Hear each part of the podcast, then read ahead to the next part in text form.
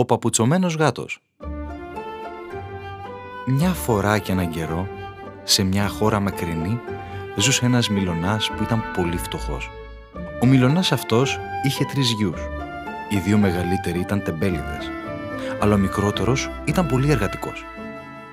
Όταν ο μιλονάς πέθανε, δεν είχε τίποτα άλλο να αφήσει στα παιδιά του, εκτός από το μήλο, το γάιδαρο και το γάτο του. Ο μεγαλύτερος γιος πήρε το μήλο, ο μεσαίος το γάιδαρο και ο μικρός το γάτο. Ο γάτος αυτός αγαπούσε πολύ το μικρό γιο του Μιλονά, γιατί το αγόρι του είχε σώσει τη ζωή. Χωρίς δεύτερη σκέψη, τα μεγαλύτερα παιδιά πούλησαν το μήλο και το γάιδαρο. Ήταν όμως τόσο τεμπέληδες και τόσο σπάταλοι που μέσα σε λίγες μόνο μέρες είχαν ξοδέψει όλα τους τα χρήματα. Στο μεταξύ, ο μικρός αδερφός τους είχε πέσει σε απελπισία. «Τι θα απογίνω, δεν έχω τίποτα άλλο εκτός από το γάτο μου», σκεφτόταν. Ξαφνικά ο γάτος στράφηκε προς το αγόρι και του μίλησε. «Μην ανησυχείς αφέντη μου, εσύ κοίτα να μου φέρεις μια κάπα, ένα σακί και ένα ζευγάρι μπότες και τα υπόλοιπα θα τα κανονίσω εγώ. Θα σου ανταποδώσω το καλό που μου έκανες όταν μου έσωσες τη ζωή. Τα χρήματά μου φτάνουν ίσα ίσα για να σου αγοράσω αυτά που ζητάς», του είπε το αγόρι. Όταν ο γάτος φόρεσε τις κατακόκκινες μπότες του, ο αφέντης του γέλασε και του είπε «Πρώτη φορά βλέπω παπουτσωμένο γάτο». Ο γάτος, χωρίς να χάσει χρόνο, ξεκίνησε για το δάσος. Χρησιμοποιώντας το σάκο του, έφτιαξε μια παγίδα. Κρύφτηκε πίσω από ένα δέντρο και περίμενε.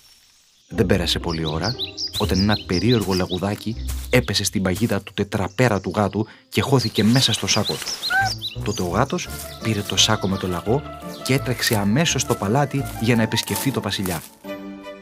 Ο παπουτσωμένος γάτος στάθηκε μπροστά στο θρόνο και είπε «Ο αφέντης μου ο Μαρκίσιος του Καραμπάς σας στέλνει αυτό το λαγό σαν δώρο». «Δεν γνωρίζω τον αφέντη σου, αλλά τον ευχαριστώ για το δώρο του», απάντησε ο βασιλιάς. Την επόμενη μέρα, ο γάτος έπιασε με το ίδιο κόλπο δύο ορτίκια και το απόγευμα ξαναεπισκέφθηκε το βασιλιά. «Ο αφέντης μου σας στέλνει αυτά τα ορτίκια, μεγαλειότατε», είπε αυτή τη φορά ο παπουτσωμένος γάτος.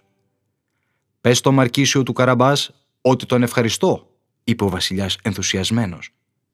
Ο παπουτσωμένος γάτος συνέχισε να επισκέπτεται καθημερινά το παλάτι και να προσφέρει στο βασιλιά δώρα εκ μέρους του Μαρκίσιου του Καραμπάς. Μια μέρα, ο γάτος έμαθε πως η βασιλική άμαξα με το βασιλιά και την κόρη του θα περνούσε από το ποτάμι. Έτρεξε λοιπόν στο αφεντικό του, τον οδήγησε στο ποτάμι και του είπε «Από σήμερα, αφέντη μου, το όνομά σου θα είναι Μαρκίσιος του Καραμπάς. Και τώρα βούτα στο νερό και όταν με ακούσεις να φωνάζω, κάνε πως πνίγεσαι». Το αγόρι δεν κατάλαβε τι εννοούσε ο γάτος του. Επειδή όμως του είχε εμπιστοσύνη, βούτυξε στο ποτάμι. Όταν ο γάτος είδε την άμαξα του βασιλιά να πλησιάζει, άρχισε να φωνάζει με όλη του τη δύναμη. «Βοήθεια! Βοήθεια! Ο κυριός μου ο Μαρκίσιος του Καραμπάς πνίγεται! Φρουρή! Σώστε αμέσως το Μαρκίσιο του Καραμπάς! Μου έχει φερθεί τόσο ευγενικά!» φώναξε ο βασιλιάς.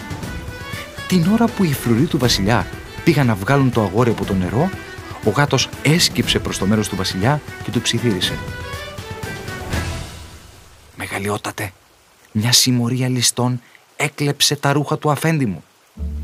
Ο βασιλιάς διέταξε αμέσως τον υπασπιστή του να φέρει ένα ακριβό κοστούμι για το μαρκίσιο του Καραμπάς.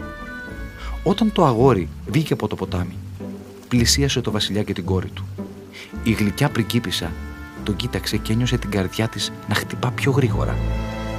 Τον είχε αγαπήσει με την πρώτη ματιά. Ο βασιλιάς, κατενθουσιασμένος με τον νεαρό Μαρκίσιο, τον κάλεσε στην άμαξά του. Έτσι ο παπουτσωμένος γάτος βρήκε την ευκαιρία να το ρωτήσει.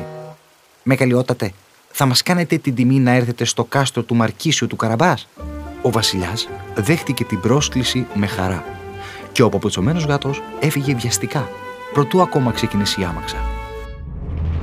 Ο γάτος, γνωρίζοντας τη διαδρομή που θα ακολουθούσαν, σταματούσε εδώ και εκεί και έλεγε στους χωρικούς Ακούστε με προσεκτικά, καλοί μου άνθρωποι. Σε λίγη ώρα θα περάσει από εδώ ο Βασιλιάς. Αν σας ρωτήσει σε ποιον ανήκουν όλα αυτά τα χωράφια, εσείς να απαντήσετε ότι ανήκουν στο Μαρκίσιο του Καραμπάς. Λίγο πιο κάτω, ο παπουτσωμένος γάτος συνάντησε ένα βοσκό και του ζήτησε να πει στο Βασιλιά ότι το κοπάδι του ανήκει και αυτό στο Μαρκίσιο του Καραμπάς. Και πραγματικά, ύστερα από λίγη ώρα, ο βασιλιάς πέρασε από το καταπράσινο λιβάδι όπου βοσκούσαν τα πρόβατα και ρώτησε το βοσκό «Σε ποιον ανήκει αυτό το κοπάδι» «Στον αφέντη μας, στο μαρκίσιο του Καραμπάς, μεγαλειότατε», απάντησε ο βοσκός. Βλέποντας πόσα κτήματα και κοπάδια έχει στην κατοχή του ο Μαρκίσιος, ο Βασιλιάς σκέφτηκε πόσο άξιος και προκομμένος ήταν αυτός ο νέος. Στο μεταξύ, ο παπουτσωμένος γάτος είχε πάει να επισκεφτεί ένα κακό δράκο με μαγικές δυνάμεις που ζούσε σε ένα λαμπρό κάστρο λίγο παρακάτω.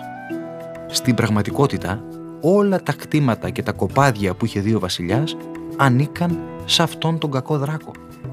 Ο παπουτσωμένος γάτος παρουσιάστηκε μπροστά στο δράκο, έκανε μια βαθιά υπόκληση και του είπε «Είναι μεγάλη μου τιμή να βρίσκομαι μπροστά στον πιο δυνατό άντρα του κόσμου. Δυστυχώς όμως, άρχοντά μου, πρέπει να μάθετε ότι κυκλοφορούν πολύ άσχημες φήμες για εσάς. Τι είδους φήμες; ρώτησε ο δράκος. Λένε ότι είστε τόσο γέρος που δεν μπορείτε πια να χρησιμοποιήσετε τις μαγικές σας δυνάμεις, του απάντησε ο γάτος. Ο δράκος θύμωσε πάρα πολύ. Άκουσα ότι παλιά μπορούσατε να μεταμορφωθείτε σε λιοντάρι, συνέχισε ο γάτος. Νομίζεις ότι τώρα δεν μπορώ; φώναξε ο δράκος. Και αμέσως ο παπουτσωμένος γάτος βρέθηκε μπροστά σε ένα τεράστιο άγριο λιοντάρι. Παρόλο που έτρεμα από το φόβο του, ο παπουτσωμένος γάτος μάζεψε όλο το κουράγιο του και είπε στο δράκο «Άκουσα ότι μπορείτε να μεταμορφωθείτε και σε ποντίκι, αλλά αυτό δεν το πιστεύω». «Τι, δεν το πιστεύεις» Αυτό είναι το πιο εύκολο απ' όλα. Τώρα θα δεις. Τότε ο δράκος, για να αποδείξει ότι ήταν ικανός να το κάνει, μεταμορφώθηκε σε ένα το σοδούλικο ποντικάκι. Ο γάτος στη στιγμή έπιασε με τα νύχια του το ποντίκι από την ουρά και το έκλεισε σε ένα κελάρι.